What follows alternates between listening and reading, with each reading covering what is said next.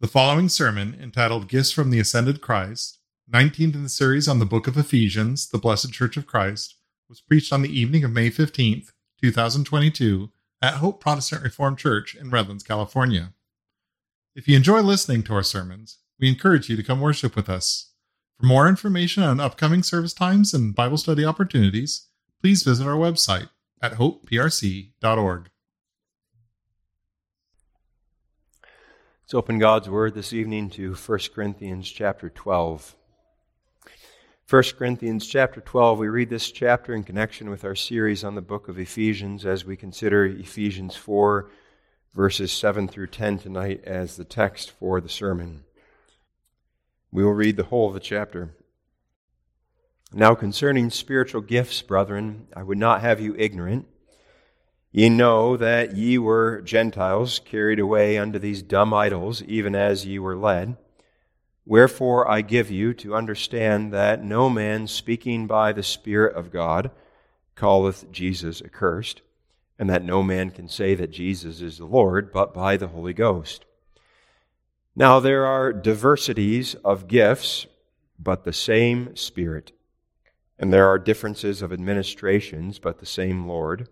There are diversities of operations, but it is the same God which worketh all in all. But the manifestation of the Spirit is given to every man to profit withal. For to one is given by the Spirit the word of wisdom, to another the word of knowledge by the same Spirit, to another faith by the same Spirit, to another the gifts of healing by the same Spirit, to another the working of miracles, to another prophecy to another discerning of spirits, to another diverse kinds of tongues, to another the interpretation of tongues. But all these worketh that one and self and the self same Spirit, dividing to every man severally as he will. For as the body is one and hath many members, and all the members of that one body being many are one body, so also is Christ. For by one Spirit are we all baptized into one body, whether we be Jews or Gentiles, whether we be bond or free, and have all been made to drink into one Spirit. For the body is not one member, but many. If the foot shall say, Because I am not the hand, I am not of the body, is it therefore not of the body? And if the ear shall say, Because I am not the eye, I am not of the body, is it therefore not of the body? If the whole body were an eye, where were the hearing? If the whole were hearing, where were the smelling? But now hath God set the members, every one of them, in the body as it hath pleased him. And if they were all one member, where was the body? But now are there many members, yet but one body. And the eye cannot say unto the hand, I have no need of thee, nor again the head to the feet, I have no need of you. Nay, much more, those members of the body which seem to be more feeble are necessary. And those members of the body which we think to be less honorable, upon these we bestow more abundant honor and our uncomely parts have more abundant comeliness. For our comely parts have no need, but God hath tempered the body together, having given more abundant honor to that which lacked, that there should be no schism in the body, but that the members should have the same care one for another. And whether one member suffer, all the members suffer with it, or one member be honored, all the members rejoice with it. Now ye are the body of Christ, and members in particular. And God hath set some in the church first apostles, secondarily prophets, thirdly teachers, after that miracles, then gifts of healings, helps, governments, diversities of tongues. Are all apostles? Are all prophets? Are all teachers? Are all workers of miracles? Have all the gifts of healing? Do all speak with tongues? Do all interpret? But covet earnestly the best gifts, and yet show I unto you a more excellent way. Thus far we read God's word. The text for this evening's sermon is Ephesians chapter 4, verses 7 through 10. Ephesians 4, verses 7 through 10. But unto every one of us is given grace according to the measure of the gift of Christ. Wherefore he saith, when he ascended up on high, he led captivity captive and gave gifts unto men. Now that he ascended, what is it but that he also descended first into the lower parts of the earth? He that descended is the same also that ascended up far above all heavens, that he might fill all things. Blessed unity and glorious diversity. Both are characteristics of the Church of Christ. On the one hand, there is a blessed unity that is one of the attributes of the Church of Christ.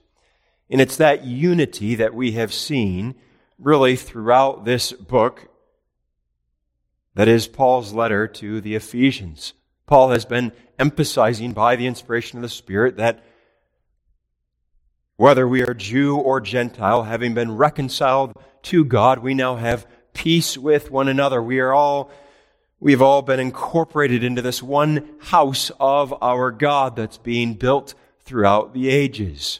And that unity was on the foreground in the passage that we considered last time, Ephesians 4, verses 1 through 6, where Paul taught us that there is one body, one spirit, one hope, one Lord, one faith, one baptism, and one God and Father of all. That is, we are one because all of us share together in these same things. And it was in that connection that we saw the calling that flows out of that, namely, because you are one, because you've been unified, now live like it. Endeavor to manifest and to maintain that unity. So there's a blessed unity that characterizes the church. On the other hand, there is also at the same time a glorious diversity. And that diversity comes out especially in the verses we now consider. Paul begins verse 7 by inspiration, but unto every one of us is given grace. And that word but is indicating there's a, a contrast here. And the contrast is between that unity that we just saw, what we all share together, and that which makes us unique, that, that which makes us distinct from one another, that which makes it so that there's diversity in the church of Christ. And the specific thing that the Apostle Paul has in view here are the diversities of gifts. The fact that our Lord and Savior Jesus Christ gives different abilities, different graces to his people and that in different measures. And he gives these to us as our ascended Lord who sits on his throne in heaven. And he gives them to us with a view to the church manifesting that unity and so that that unity might ultimately be served. And it's that diversity of gifts from our ascended Lord that we want to look at tonight. So tonight we consider Ephesians 4, 7 through 10 using as our theme gifts from our ascended Christ. First, we'll look at the gifts themselves. Second, at the giver, namely our ascended Christ. And then third, the purpose of these gifts.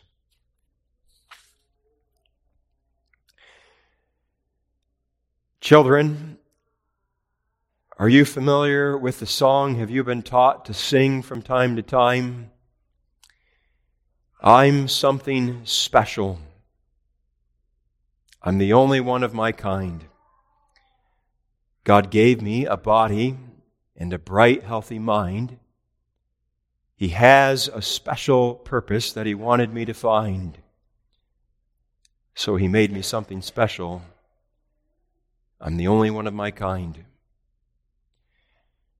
Perhaps you've never heard those lyrics in all of your life, but I trust at least some of you are familiar with them. And there's something to them. Certainly, there can be a wrong understanding and a wrong application of that children's hymn so that we twist it to say, well, I'm so special, I'm so great, so that the song only feeds our pride and a sense of narcissism. But there is a proper way to understand those lyrics.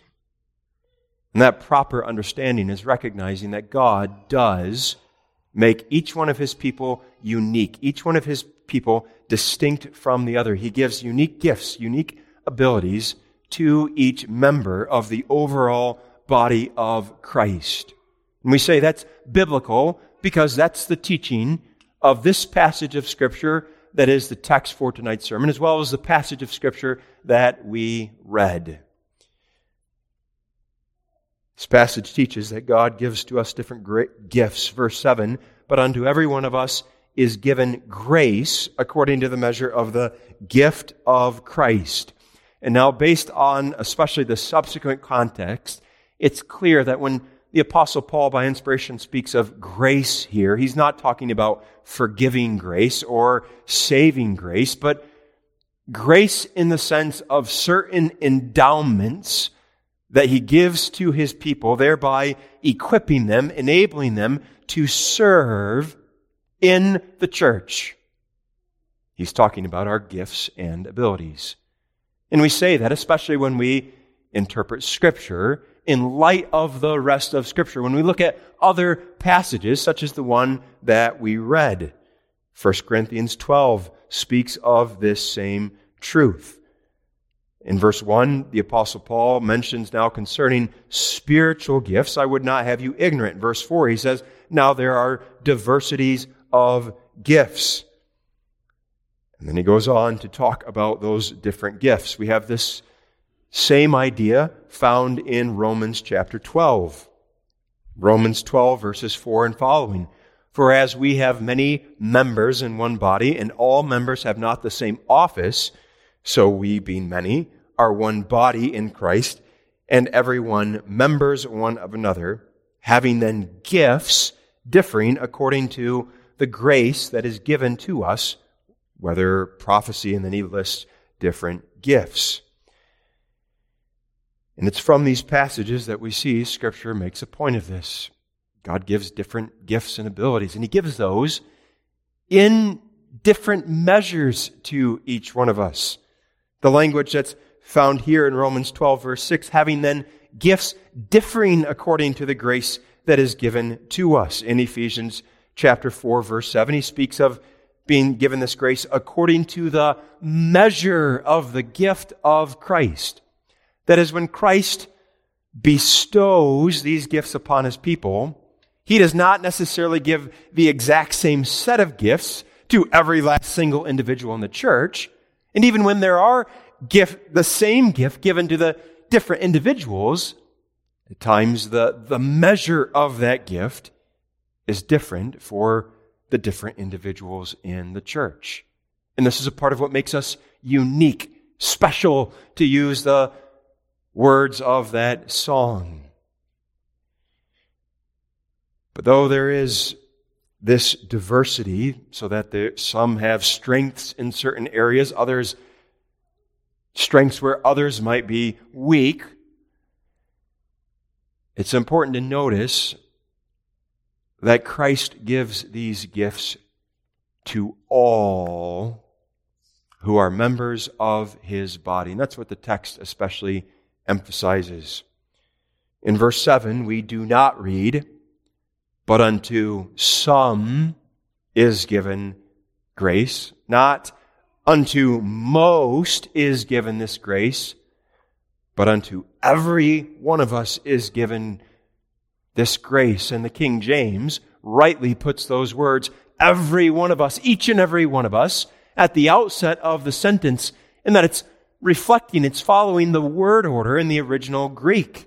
And for the original Greek to start with each and every one is to emphasize that no one is excluded in the body of Christ when it comes to the allotting of these different spiritual gifts. So that just as every part of our physical bodies has some function and purpose, even if scientists and doctors have yet to discover that purpose, so too with the spiritual body that is the body of Christ. Every member, every body part has a specific place, a specific function, a specific purpose. And along with that, Christ gives the gifts, thereby equipping each member to serve in that particular place in the church.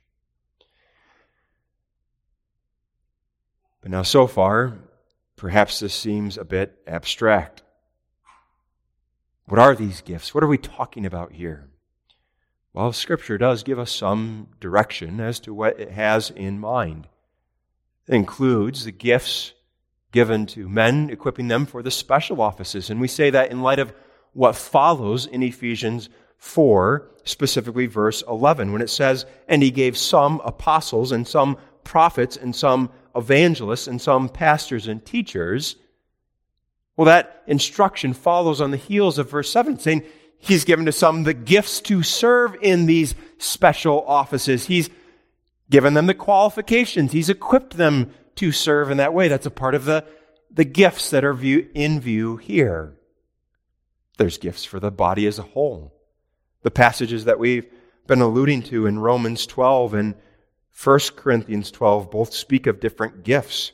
Romans 12, verses 8 and following. I'm in 1 Corinthians. 1 Corinthians 12, verse 8 and following. For to one is given by the Spirit the word of wisdom, to another the word of knowledge by the same Spirit, to another faith by the same Spirit, to another the gifts of healing by the same Spirit, to another the working of miracles, to another prophecy, to another discerning of spirits, to another diverse kinds of tongues, to another the interpretation of tongues. Romans 12, verses 6 and following, speaks of gifts of prophecy gifts of ministry, gifts of teaching, of exhorting, of giving, and so on. But now perhaps you still wonder well, how does any of that apply to me? Because admittedly, these lists that are provided for us in Romans 12 and 1 Corinthians 12 are put in language that has special application for the apostolic era, that the time when there were still miracles being performed, and thus do not have direct application to us. But notice that word direct, they still do have application. Because we can take these various gifts and apply them still today. So that still today, we are given the gift of prophecy, not in the sense that God reveals His word directly to us, but all of us are given the gift, the ability to understand the Word of God and to speak that Word to each other. Some are given the gift of ministry and think not minister of the gospel, but ministry in the sense of service. That's the idea of that word. Some are given the gift whereby they're ready and willing to get down on their hands and knees to perform the lowliest task, to serve the other members of the body of Christ. To others are given the gift of teaching. The church needs teachers, whether they are Christian school teachers, whether they are Sunday school teachers, whether they are teachers in the home, that is, parents who faithfully instruct their children. That's a gift that Christ gives to his church. These gifts include a strong faith, a faith that's not easily shaken by the storms of life, a faith that makes one willing to endure the trials that come upon us and thereby even comfort and encourage others when those difficulties come and to instill confidence in the other members who might be shaken, who might be troubled. Passage mentioned wisdom. That's another gift. The the gift of being able to give good counsel, good direction, and guidance to those who stand in need of it. There's the gift of healing, not in the sense of performing some miracle whereby someone with a physical disease is made better necessarily, but it is a gift when you are able to bind up a broken heart and to heal a wounded soul by your sympathetic presence, by a listening ear, by comforting words. There's the gift of speaking in tongues, not in the sense that we can all of a sudden speak some foreign language, but in the sense that we can relate to others who are not like us. We're comfortable welcoming the visitor who walks through the doors of the church who's never set foot in this church before. Different gifts, different abilities that Christ gives to his church. And regarding these different gifts, abilities, these graces, it's important that we have a proper attitude concerning them. And that proper attitude has to do with the gifts and abilities God has given to each one of us as individuals, as well as our attitude concerning the gifts and abilities He's given to others. With regard to the gifts that He's given to each one of us, for those who have been given a large measure of different gifts, we must not allow that to become the occasion for pride. And we say that because Scripture itself warns against being proud of one's own gifts and abilities. That's Romans 12, verse 3. For I say, through the grace given unto me, to every man that is among you, not to think of himself more highly than he ought to think, but to think soberly, according as God hath dealt to every man the measure of faith. Scripture addresses this because this is a temptation for us. Tempt, we are tempted to be filled with pride of a an inordinate sense of self importance, of thinking, well, I might as well be God's gift to the church because look how gifted I am. Or that pride can come to expression in using those gifts for the sake of being seen of men, so that others would think well of me, so that others would speak well of me. Over against such pride, we must remember these abilities, these graces are gifts. Unto you, every one of us, is given this grace. It's a gift. And it's the recognition that these things are indeed gifts in the sense of they've been freely given to us. That is the remedy for pride. And again, Scripture itself teaches us this. 1 Corinthians 4 verses 6 and 7, the Apostle Paul says that ye might learn in us not to think of men above that which is written, that no one of you be puffed up for one against another. For who maketh thee to differ from another? And what hast thou that thou didst not receive? Now, if thou didst receive it, that is, if it was a gift, why dost thou glory why are you filled with pride as if thou hadst not received it? That is, if, as though it had its source in you. It's when we forget that these abilities are indeed gifts given to us and begin to suppose that they instead have their source within us, that's when we will be tempted to be filled with pride. The remedy is to remember they are indeed gifts. But now, what if one's assessment of himself or herself is that I am not all that gifted? Well, insofar as that is our view, we must be reminded that every member in the church is important. No one who is a member of the church should conclude I'm really not that important. I'm a worthless member.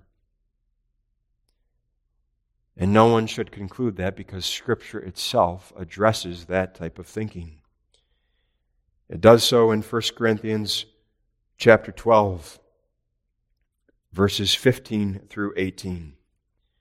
1 Corinthians 12, verse 15 If the foot shall say, Because I'm not the hand, I am not of the body, is it therefore not of the body? And if the ear shall say, Because I am not the eye, I am not of the body, is it therefore not of the body? If the whole body were an eye, where were the hearing? If the whole were hearing, where were the smelling? But now God hath set the members, every one of them, in the body, as it hath pleased him.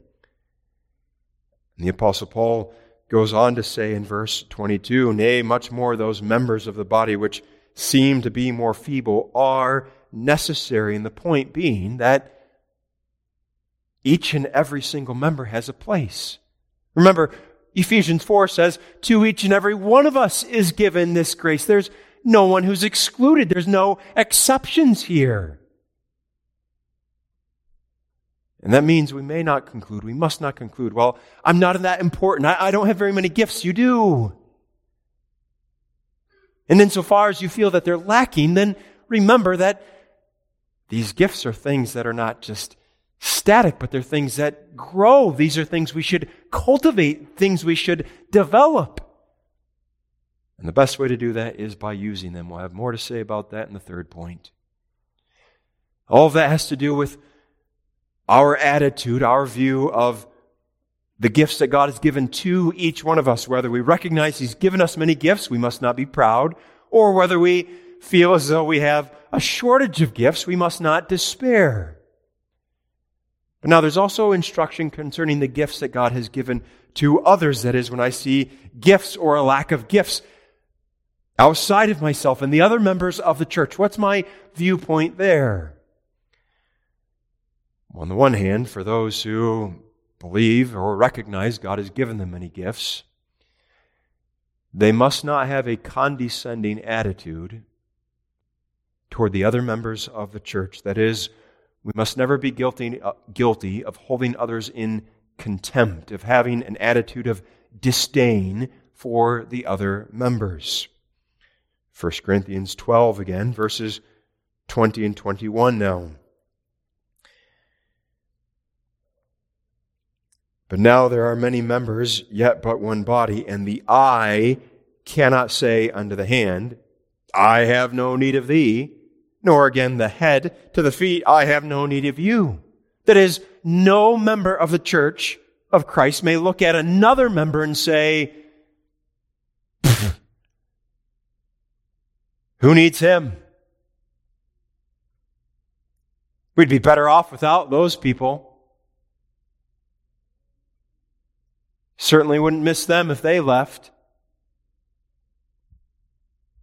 That's a sinful attitude. We must never conclude that another member of the church is worthless, that we would be perfectly fine without them. And insofar as we perceive a lack of gifts, or excuse me, insofar as we perceive in others uh, a great measure of gifts, then the application is that we must not be envious of them. That is, we must not be jealous of the gifts of others. Instead, we are to trust the wisdom of our Savior, who has bestowed to each one of us the, the perfect allotment, the perfect measure of these gifts. And it's when we trust that that we can confess, as we sang earlier, Though in a lowly station, the service of my Lord I choose above all pleasures that sinful ways afford. So we've been given gifts, abilities, endowments of grace whereby we are able to serve. But now, where do these come from? What's the source?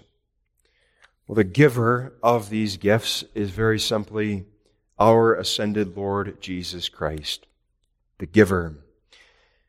And that becomes clear in this passage. It's hinted at in the way that verse 7 is put, but unto every one of us is given. It's in the passive, indicating these gifts are coming from someone else. Someone is giving them to us, and the one giving them to us is Christ himself. Verse 7 ends according to the measure of the gift of Christ.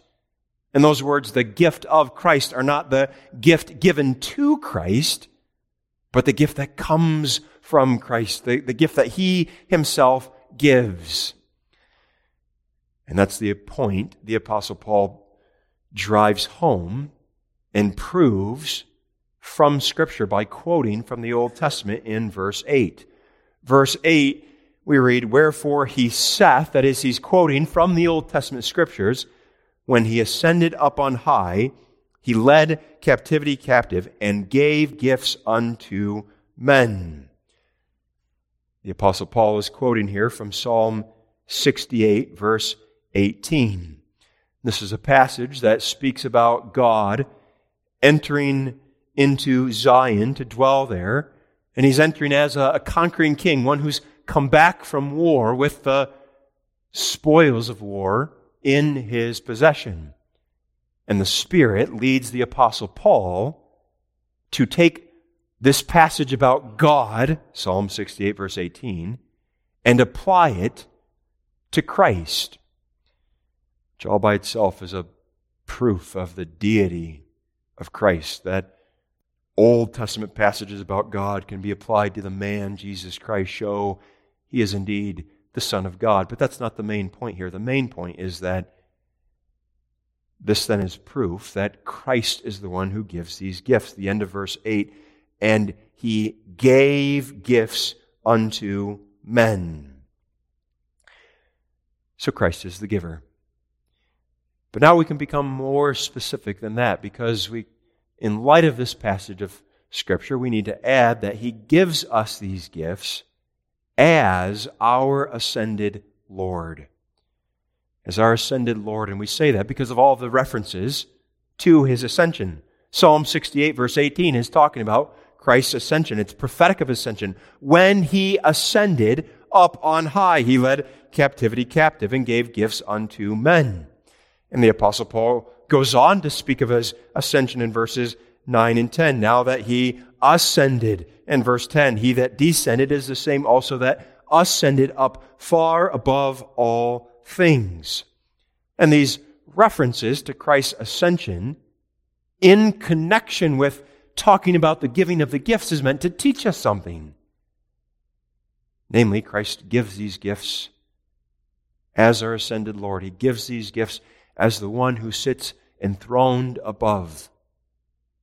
He showers them down upon his people. He does so through the work of his Spirit, and this is something he can do only as our ascended Lord.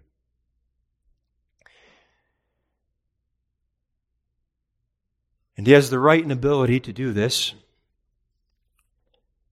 to bestow these gifts exactly because he received them for his willingness to descend into this world to accomplish our salvation. And you will notice I stated that he received these gifts. And we put it that way in light of the specific language of Psalm 68 verse 18. We've been quoting from it, but it's worth turning to the psalm itself. Psalm 68, verse 18, reads this way Thou hast ascended on high, thou hast led captivity captive, thou hast received gifts for men, yea, for the rebellious also, thou that the Lord God might dwell among them. Here, it's put in the second person, thou hast ascended, referring to God, but we've already explained, well, in Ephesians 4, it's put in the third person, he, because it's being applied to Christ. But you'll notice there's another difference here, namely, in Psalm 68, verse 18, we read, Thou hast received gifts for men. In Ephesians 4, verse 7, it's Thou hast given so in the one it's received, in the other it's given. And we have an apparent problem here. How are we to explain this difference? Did the Apostle Paul misquote the psalm? Or worse, is he twisting the psalm? Is he manipulating the Word of God to apply it to his own purpose, to his own end? There are some who have reached that conclusion. For those who want to attack the doctrine of inspir- the inspiration of Scripture, this is one of the examples they point to. See, here's the evidence. These two passages contradict. The Apostle Paul cannot even be trusted to quote from the Old Testament. Therefore, you cannot say, this is the Word of God. You cannot say, this is the product of the inspiration of the Holy Spirit. Well, over again, such unbelief, because that's what it is, there is a ready solution, a ready answer to this apparent problem. And the solution, the answer is this that the Apostle Paul is unfolding the compacted meaning that is there in Psalm 68, verse 18, when he applies it to Christ. For as we said, Psalm 68, verse 18, is talking about God coming into Zion as the conquering king, as the one who has just defeated his enemies, and having defeated his enemies, has the spoils of war in his possession. Well, what's implied in that is that this conquering king is going to take those spoils and give them to others. He doesn't take all the spoils for himself, but he takes them, that is, he receives them with a view to distributing them. And when the Apostle Paul, by the inspiration of the Spirit, applies Psalm 68, verse 18 to Christ, he recognized that. And in applying it, and that's really what he's doing, he's not so much quoting the psalm as he is applying the psalm. When he applies it, he does so recognizing that Christ first received these gifts and then gives them. And that's the whole point. That's how the two passages are brought together. When Christ ascended on high up into heaven, he did so as the conquering king, and he did so with the spoils of war, war as it were, in his possession. He did not come back empty handed, but he came having earned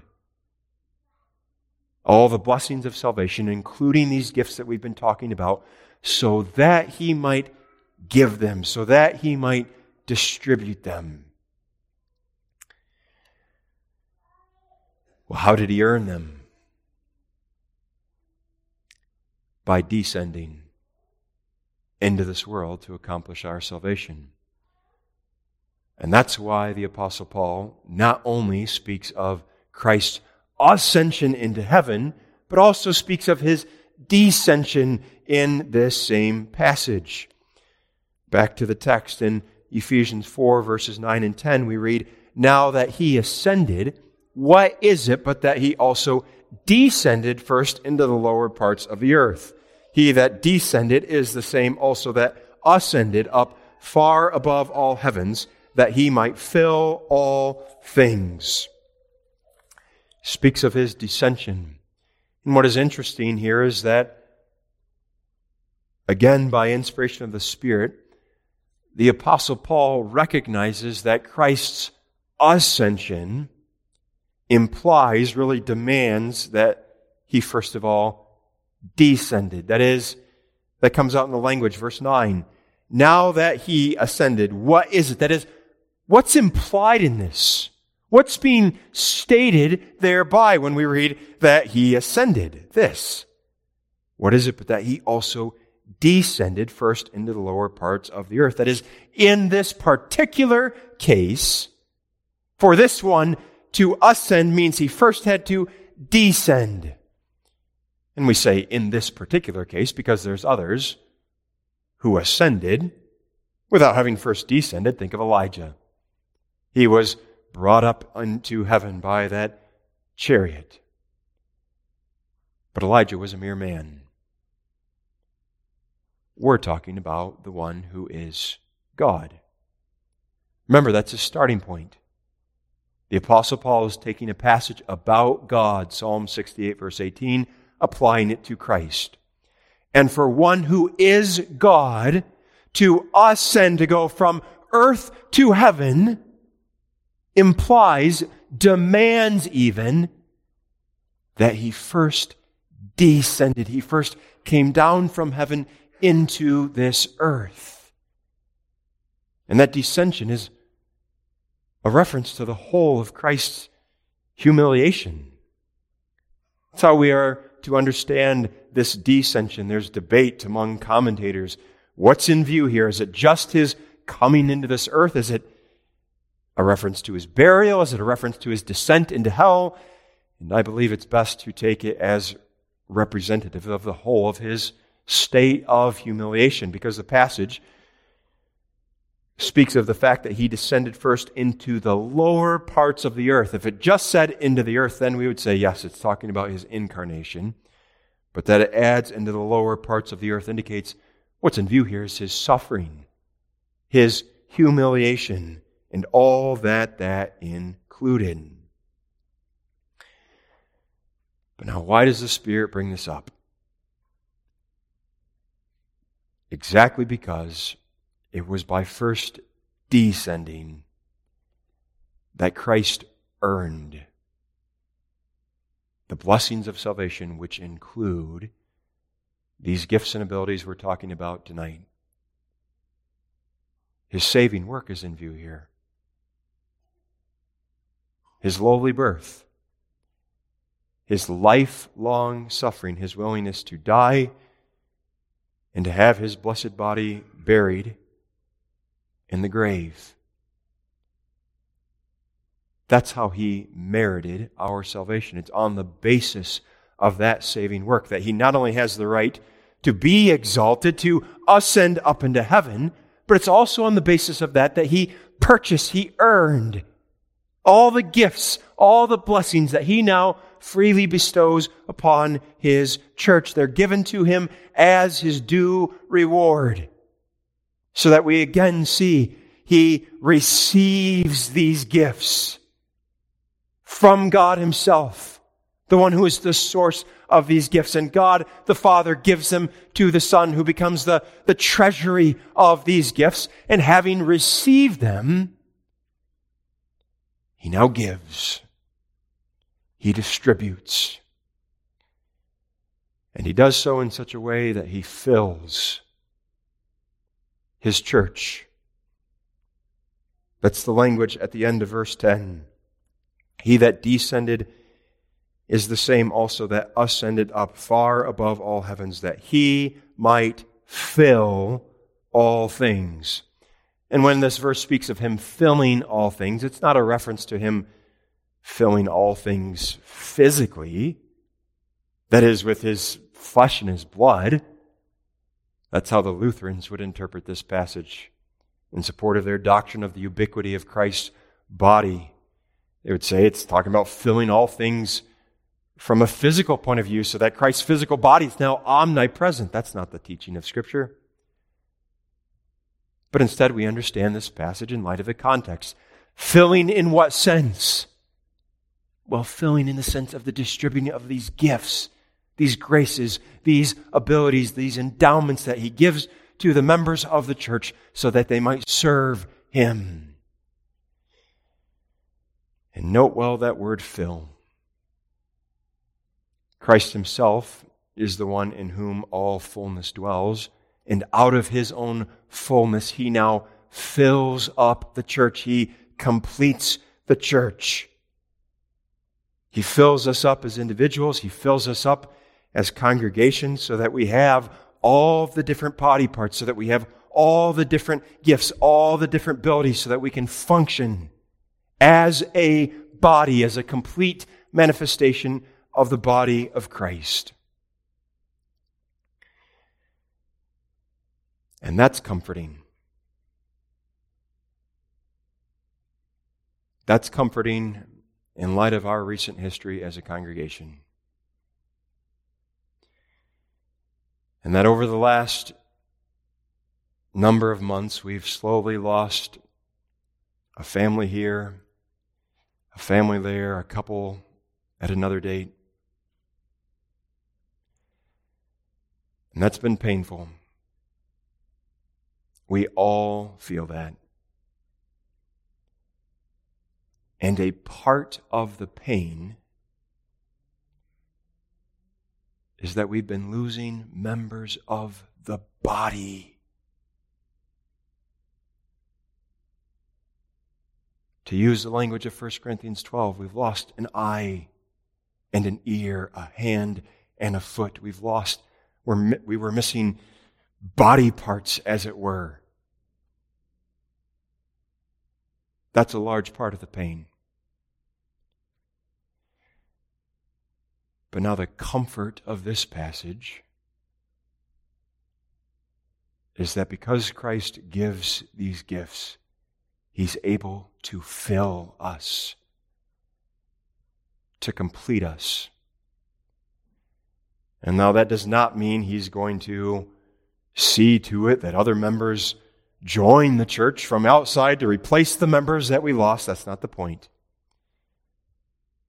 But the point is, He will work in us. He will continue to bestow these graces, these gifts upon the church. He will continue to work in us so that we use these gifts and graces to serve one another in the church, so that whereas, so that while there may be for a time a void here and a void there, those things do get filled over time. That will happen. That will be part of the healing that Christ brings for this congregation. And He will bring about that healing again by working in us so that we use these gifts to serve the body. Because that is the purpose, the purpose that Christ has in view for giving us these gifts. Christ's purpose in bestowing these gifts upon the different members of the church is that we use them for the advantage and salvation of the other members of the body. And that's the teaching of Scripture that's implied in verse 8 when it says, When he ascended up on high, he led captivity captive and gave gifts unto men. And we could translate those last words for men. That is, in the sense of for the advantage of men. And not just those who are given the gifts, but for the whole of the body.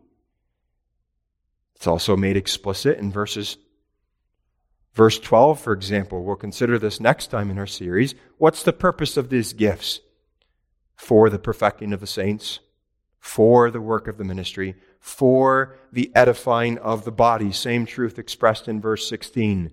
From whom the whole body fitly joined together and compacted by that which every joint supplieth, according to the effectual working in the measure of every part, maketh increase of the body unto the edifying of itself in love. 1 Corinthians 12, verse 7 speaks of these gifts being given for the profit withal, that is, for the common good, the common good of the body. And it's on the basis of these passages and many others that our Heidelberg Catechism in Lord's Day 21 speaks of using our gifts and abilities for the advantage and salvation of the other members of the church. That's the purpose of them. Not that we use these gifts for our own glory, for our own self advancement, not so that we squander these gifts and let them go to waste, so that we take them and serve our ascended Lord, press them into the service of His kingdom and the advancement of His kingdom by serving His body. And that includes using our gifts to manifest and to maintain the unity that we have. You see, this passage is not unrelated to verses 1 through 6. Verses 1 through 6 set before us the blessed unity that we have. And in that passage, we were called endeavor to keep the unity. And now, verses 7 and following are not an altogether new thought. But instead, verses 7 and following teach us the diversity that is found within that overall uni- unity and teaches us that we are to use our gifts, use our abilities for the manifesting, for the maintaining of that unity. The point being made here is that each and every member has been equipped to contribute to that unity, to contribute to that oneness. And it's when that happens, when each and every member, different as we are, unique as we are, when each one of us is using our gifts and abilities, that that highlights the, the unity that we have so that the diversity makes the unity all the more beautiful. And we are to use our gifts to that end. So, are you using your gifts?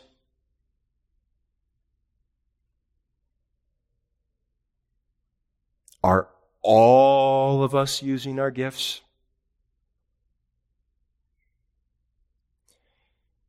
You do have them. And therefore, we should be using them.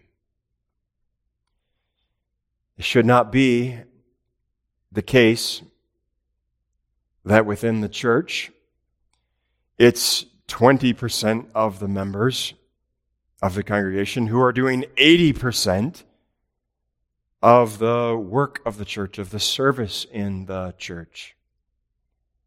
It ought not be that there are members who have little, if anything, to do with the rest of the body.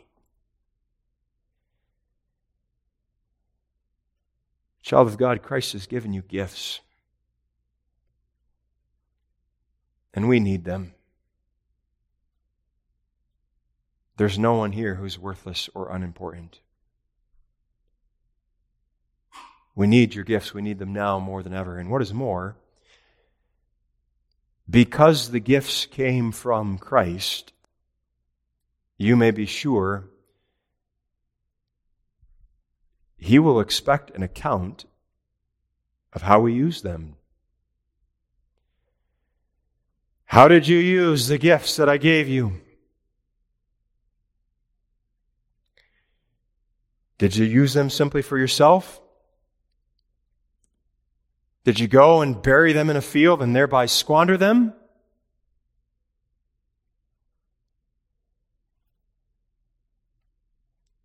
Out of love for Christ and with a view to serving Him, we are to use the gifts He has given us. But perhaps you think, well, I want to use gifts and abilities, but I'm not sure I have them, or I'm not sure what gifts I have. I do not yet know my place in the church. I do not yet know my particular function, the thing that I'm good at. How then can I possibly serve if I don't even know what gifts I have? Well, that is a legitimate question that arises in the hearts of many, especially perhaps the young people or the young adults in the church. How am I supposed to serve? Where do I fit in? Well, in response, I believe it's best to look for opportunities rather than trying to figure out your gifts. That is, instead of engaging in this sort of introspection where I'm looking at my life, looking at my heart, and trying to figure out what am I good at? What are my gifts? What are my abilities? Look out and look for opportunities. Where is there a need? Where is there a place I can serve? And start there. And in the process, I trust you will come to find, you will come to discover what your gifts and abilities are. And if it's motivation that you lack, then look at Christ. And consider how he used his gifts and abilities. For he certainly has them. He is the Almighty Son of God. He was given the Spirit without measure, so that for Christ, it's not as though he has strengths over here, but weaknesses over there, but he has every gift and ability perfectly. And what's more important is that he used them. Not for himself. He certainly did not squander them but he used them to accomplish our salvation. He used them for the advantage and the salvation of his people. He used them for you, child of God.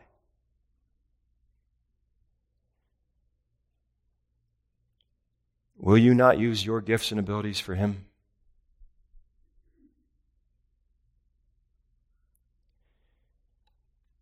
Out of thankfulness for what he has done for us. Let us now serve him by seeking to serve his body with whatever gifts, whatever abilities, whatever graces he's given to us. Amen. Father, we thank thee that thou hast blessed us with all spiritual blessings in heavenly places in Christ. And what is more, we thank thee for giving to each one of us different gifts, different abilities, and we pray that Thou wouldst work in our hearts thankfulness that spurs us on to use these different gifts and abilities to serve Thee by serving the church. Hear this prayer for Christ's sake. Amen.